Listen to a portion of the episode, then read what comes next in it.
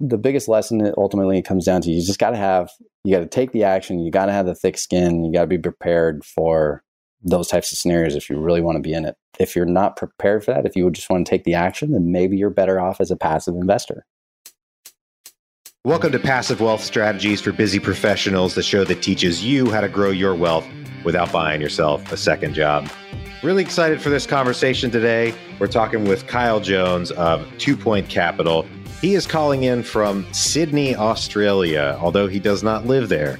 He's there for his day job, and uh, we're talking real estate here. So he's got a high level sales job at a prominent company, and he also buys multifamily real estate, and he's really killing it right now. He's a key principal on over $12 million of multifamily real estate as we're talking today. And I'm sure by the time this goes live, that number will have gone up as he uh, recently got another property under contract. If you were at Michael Blank's event in November of 2018 in Northern Virginia, you saw him. He spoke on stage. He talked about a particular deal that he had done, and uh, that's you know why I'm excited to talk to him today because I was there, and uh, it's great to hear his story. And uh, we'll talk more about what he's doing so, Kyle, thank you for taking some time from your trip down there in Sydney to talk to us today. Trip down under. Yeah. No, thank you for having me, Taylor. I'm really excited. I'm really excited. You've got a interesting setup and you're doing very well. So it's exciting to talk to you. Can you tell our listeners a bit about the multifamily properties you're buying and where and what you're targeting and all that good stuff? Give us your background here. Sure, sure. Well, I'll just start with the latter in the background. My background is, like you said, I'm in a high tech corporate sales job. I've been in technology sales for really my entire career after I graduated college. So, over 10 years of experience doing high tech sales across services and software and things like that.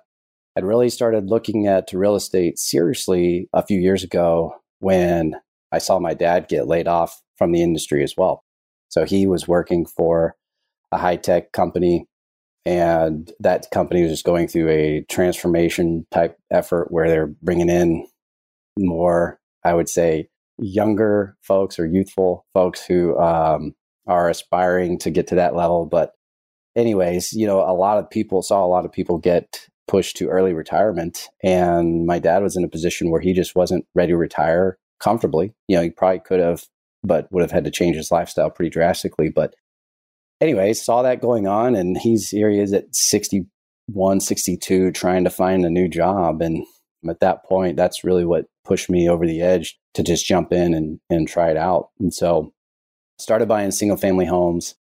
Literally, I think I woke up and went out and bought five houses thinking that that would scale. And we, we renovated them all. And, you know, we were going to try to hold some on, my wife and I, when I say we, try to hold some to get renters and then you know, got a renter and I look up and it's like, hey, this is cash flowing nicely. And then I'm netting about 100 to $200 a door. And I'm sitting here doing the math in my head. It's like, well, how do I scale that? I need, you know, X number of houses and I'm already, you know, running low on capital from, from doing that. So I started looking at multifamily almost immediately. Um, pivoted shortly after I even I closed on that fifth house and I remember thinking, man, I had already been doing, you know, got through a lot of the rehab on the others and figured out I need to move to something else to scale if I want to keep doing this. And so went out and actually, you know, I'm, I'm condensing the schedule or the, the timeline, but I went out and bought a, a smaller multifamily or put a 21 unit under contract. Shortly after that, put another 14 unit under contract. Ended up closing on the 14 unit. The 21 unit kind of fell out due to Hurricane Harvey. But just from there, knew I wanted to continue to scale. And even going into the 14 unit, knew that um, we had limited capital that we were working with because we were self funding a lot of this from just working in high tech sales and bonuses and savings and stuff. And that's when I really made the shift to not only multifamily, but now syndications and lear- learning how to raise capital. And so ended up partnering with a couple folks to get me into the familiarity with raising capital, Michael being one of those, uh, which is why I was able to get on stage there.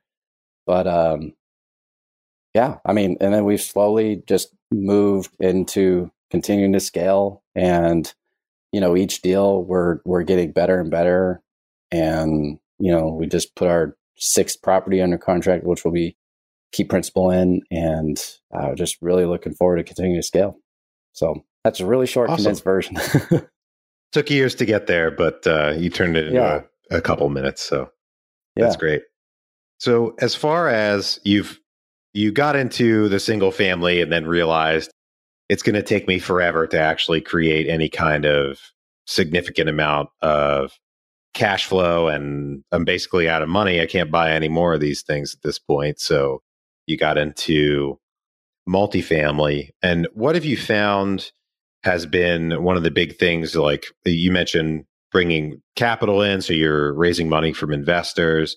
What have you found have been some of the big lessons there when it comes to working with your own money compared to working with investors' money? Yeah, that's a good question. I think when I first started out with my own capital, I was also going in with the mindset that, hey, even if I, first of all, you never want to lose money, but the reality is you could. And even if I take a little bit of a hit or if I take some, you know, some punches to the to the face, I'm okay with that because I'm I'm building my track record, I'm building the experience. And if you look at it, the cost of college these days in comparison, you know, you're still, you're not, maybe you might, I mean, depending on the size of the deal, but I wasn't doing a large enough deal where I felt like I had $100,000 at risk or something like that. It was, a, it was a small risk, but I was willing to look at it that way. And now by having that and by you know going through the processes of, of learning the, the business and dealing with tenants and then you know firsthand and then dealing now with property managers you know it's just given me that much more confidence to be able to start taking in investor capital which is which is where we are so it's just building that track record and building the confidence for you to be able to do that i think was was key and i know not everybody's in that position but you know, if you don't have your own capital saved up or enough savings to go buy a smaller multifamily or something like that, you could still partner up with somebody who does to uh, give you that comfort level and you know grow that way. So, yeah, absolutely. As far as when you you've you're bringing money in from investors, stuff like that. As far as meeting investors and building that relationship from your end, what have you found? And we're mostly talking to the passive investors out there, but from the the mm-hmm. other end of the syndicator meeting investors, what have you found has been a productive way to forge that relationship and build that relationship because you know most great syndicators the big guys will tell you that troublesome investor can be just as much trouble as a troublesome tenant or a troublesome property manager. So that it's a two way street, right? If we want to passively invest in a deal, the syndicator has to like us, right? Yeah. So building the, those relationships and, and getting that going, what's been the most productive methods for you?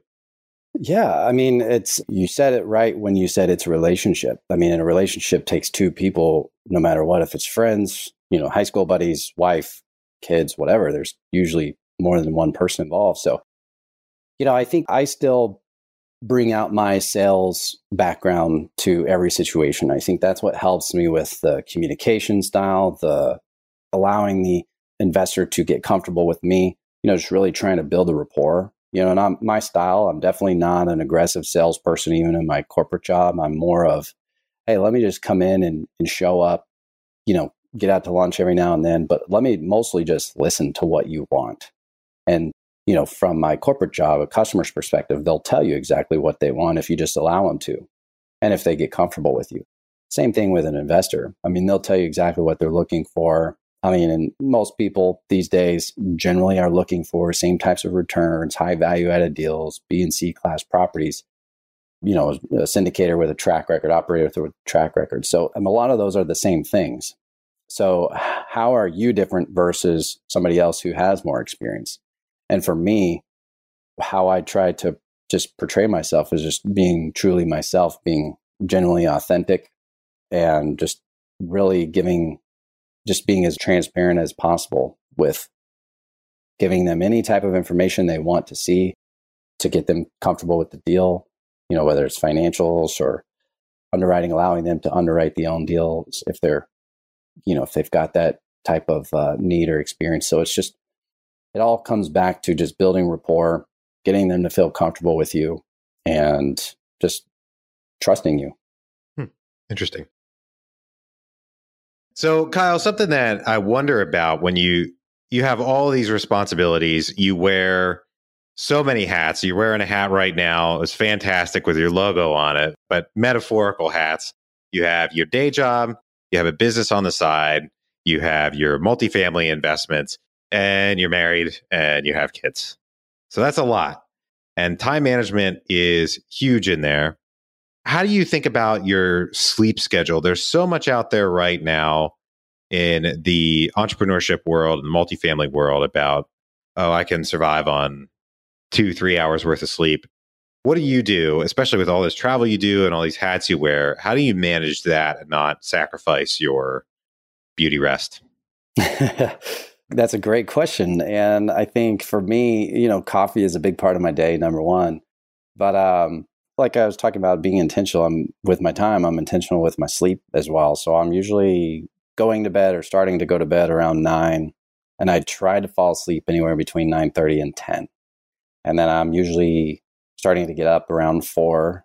Um, I say starting because my alarm clock goes off at four, but usually don't get out of bed anywhere from till about 4.15 4.30 some days. But and then i just take those couple hours before i really need to get into it to just kind of get myself back to um, you know going through a morning routine. So getting a workout in doing a meditation journaling things like that. A lot of those things that a lot of the gurus are talking about but uh, for me sleep is very important so i i don't think i could operate if i was tired all the time with these three different areas. And I say three with the corporate job, real estate business, and appraisal business. So, and then family being the most important of that. And so just being very intentional there to where I'm getting the adequate sleep so that I can operate at the highest level that I can. And it's, I mean, it is hard. I mean, especially like this week, you know, being in Australia, when I get back, my, my body clock is going to be so out of whack. So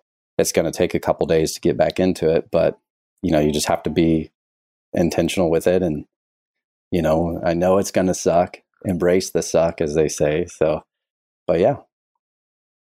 Nice.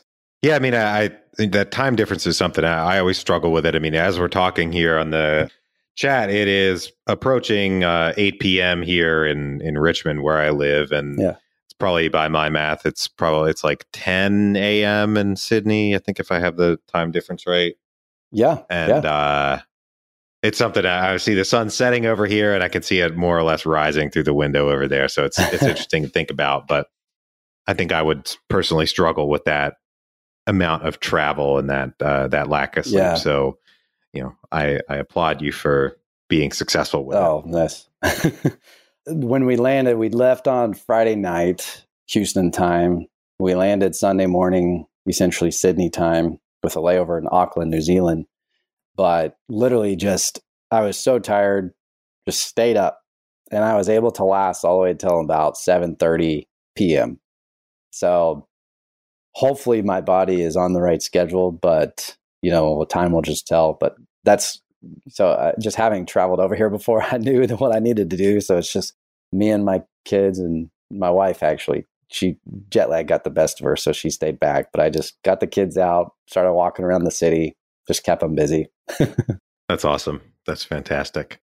So um, back to managing all these these real estate deals that you're doing, and you know you're hunting for deals. You've got deal flow going, and you, you're getting deal, you're putting deals under contract, so you must have good ones coming into you. How have you built that system up and how do you get that deal flow going? And this is going to be the naive question would be Are you finding these deals on LoopNet? Where are they coming from?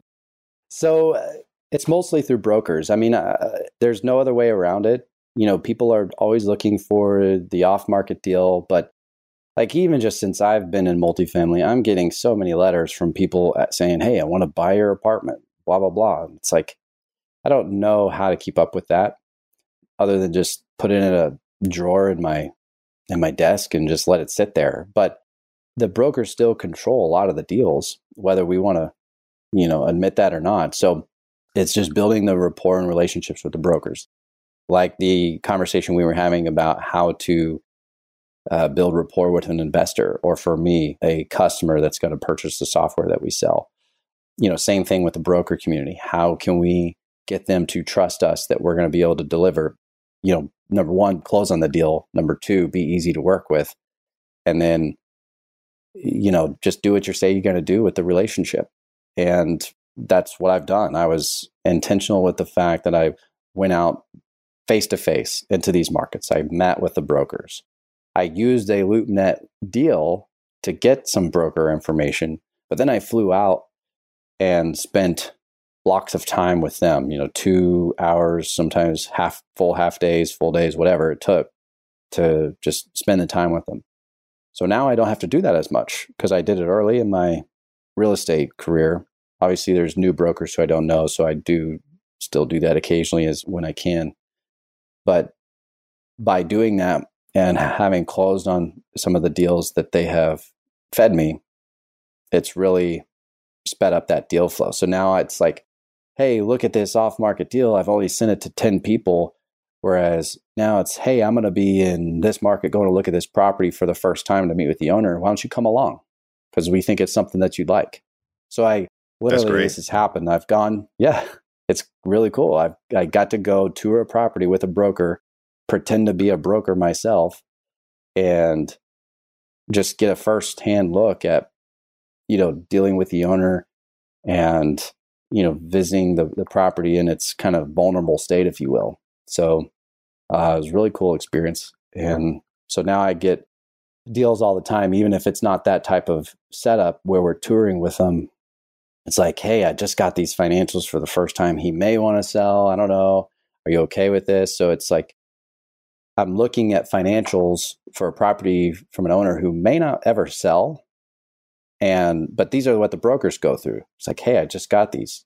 Let's look at it. Let's just put an offer out there and see where it goes. And, and so I'm spending more time looking at those types of deals where they're, they're not even off market deals. I don't know what you call them. They're just they're just properties where the seller has, or the yeah, the owner has sent uh, financials. So, but all that took a lot of time, right? And I think ultimately it comes back to what I mentioned. You've got to get out there face to face. You know, a lot of a lot of us are looking at deals and markets that we don't live in, and so, you know, if you and me are competing in a deal and neither one of us has met the broker, all he's going to have to go off of is what we tell him in a Word document for our track record. You know, that's very hard for them. So, yeah, and their priority is to close the deal and not have their own relationship ruined with their property owner based on, exactly. you know, them putting it under contract with somebody didn't know what they were doing, a buyer that didn't know what they were doing. Exactly. What is the best investment you ever made? The best investment I've ever made. Um, I would say for me, it's more an investment in myself. And it starts with educating myself in the real estate world in general. And so it's all the money that I've spent on books. You know, I haven't spent tens of thousands of dollars in a coaching program like some people have, but I have spent probably hundreds, maybe a couple thousand bucks on books and just different tools and resources and stuff. So I would say for me, those are the best investments that I've made because it's allowed me to see another world that I never thought I would be a part of. Great. I love it. On the other side of that, what is the worst investment you ever made? I, I mean, there's probably a lot of dumb things that I've done with money, but real estate related, I think, um, I don't know. Fortunately, we really haven't lost money or anything. I mean, we've been through some hardships on a couple deals, but they're they've really flipped around when we made the necessary changes. But I would think it would just be come down to not starting fast enough in the multifamily space. So maybe just kind of, I mean, uh, so on a couple of those houses, I really broke even on a couple of them. So I think if I would have maybe not purchased those two houses and started in the multifamily space sooner, you know, who knows where I could be by this point. But you know, I'm where I am right now in my life where I need to be because I think going through those experiences really helped me build the thick skin, build the callus that I need to be able to be in this business. Yeah. You weren't prepared in the past to be in the situation you are now. Those situations and experiences and investments had to teach you and turn you into you know the person right. in the situation that you're in right now. Absolutely. So my favorite question, what is the most important lesson that you've learned in investing?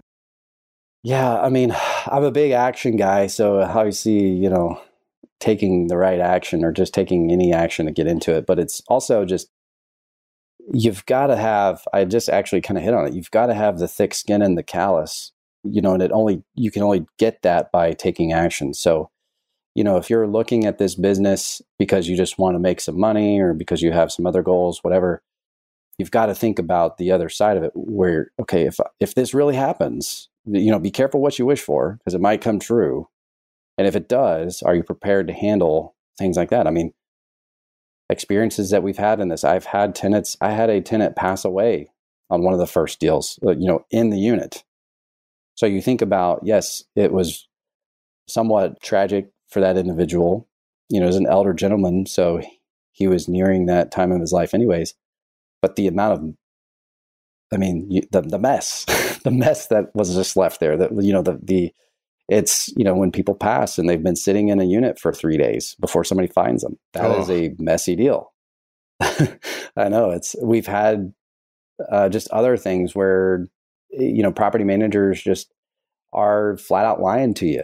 You know where they say they're doing certain things but they're not, or to my knowledge, I haven't had anybody stealing from me yet, but I've had people lying, like and I mentioned, or you know they're using our funds for another purpose. I guess that could be considered stealing. But you know, we had a property manager who was using our materials and our maintenance staff to do work for other properties that they were operating out of our deal. So the biggest lesson ultimately comes down to you just got to have you got to take the action you got to have the thick skin you got to be prepared for those types of scenarios if you really want to be in it. If you're not prepared for that, if you just want to take the action, then maybe you're better off as a passive investor. And, you know, a lot of people are, they don't like that because it's not as sexy and you can't, you know, create more equity from, you know, the sweat equity, if you will. So, you know, they're looking at it and being passive just takes longer to get to the financial freedom goal that you want. And that's right. But you got to be able to handle it. So yeah. Well, on the other side of that, you know, the passive investors out there need to remember or should remember that the people that they're looking at actively investing with need to have those characteristics that you mentioned and they need to have that thick skin they need yeah. to be really willing to go get it perseverance is huge i mean i don't know if you remember this story but i, I told it at the live event that i spoke at and even just dealing with a seller who quickly realized after we put the deal under contract how under market he agreed to for purchase price. he delayed that deal. He did everything he could to get out of that deal and he took every opportunity where we had to engage our attorney and I wasn't sure. I mean, I'm in the middle of trying to close this deal. We had already raised all the capital. We had all these investors in here, so I'm like I was losing sleep at that time just cuz I was not sure how to handle it. I really hadn't dealt with that in, issue in the past, but after the fact, it's like a huge sigh of relief. We made it through. We closed on the deal, but it was it was about a nine month close because of this guy. He's just not cooperating, and you know now I'm I'm looking at it again, and you know the same broker came back to me and with another deal, and he said, "Oh, by the way, it's so and so's deal," and I said, "You know what? Let's do it. Like if it's you know. Wow. So we're we're looking at it. it's the same seller but i mean it's like once i've gone through that process and learned my lesson you know we just go back and button up the contract even more with some certain areas that we probably shorted ourselves on. So but at the end of the day yeah you've got to have all of those characteristics to keep going because it's it's not just you know sunshine and, and rainbows as soon as you close on the deal. And I've heard too many stories from some other friends who are in the business too that are are living this testimony. Mm-hmm. Yeah, absolutely. So What's up next for you, and where can our listeners get in touch with you? Yeah, so my website is truepointcap.com, truepointcap.com, T R U E P O I N T C A P. What's next is I'm just continuing to acquire deals. You know, I'm not in a I'm not in a huge rush. You know, I do have some goals that I want to hit each year, but at the same time I'm also I know where we are in, in today's market that it's challenging to find a deal. So I'm just trying to be patient and be ready that when I do come across something, be able to move quickly. So, you know, still looking in a lot of the same markets that we're in today, which tend to be mostly in the southeast region of the U.S. Um, and the one that we just put under contract, it's in um, the same city in which we're already in, in, in the Gulfport area, Gulfport, Mississippi. But you know, continue to look there for multifamily. I'm also starting to look at um, just a couple other asset classes, just getting familiar with it. We really haven't taken any action there other than just purely educating ourselves in a couple of these markets or uh, classes. So we'll see where that takes us. But at the end of the day, my foundation right now is still multifamily. So we're just looking to continue to scale there. And, you know, who knows where it can take us, but you know, we're excited for it. We're excited for the future. Awesome. Well, thanks for joining us and thanks everyone for listening. If you're interested in getting in touch, there everything he mentioned is going to be in the show notes, so you can definitely check that out. Kyle, I hope you enjoy the rest of your time in Sydney and safe travels getting home. I'm I'm sure you'll you'll have a good time out there with your family and doing business and everything. Yeah. So thanks for calling in from so far away certainly appreciate that. Yeah, thanks a lot. Well, again, once again, thanks for tuning in, everybody. If you're enjoying passive wealth strategies for busy professionals, it'd be a big help if you would leave us a rating and a comment on iTunes. Share with your friends if there's anybody out there interested in getting into investing and growing their wealth without buying themselves a second job. We would very much love to have them as part of our tribe. For now, I hope you have a great rest of your day, great week, and we'll talk to you on the next one.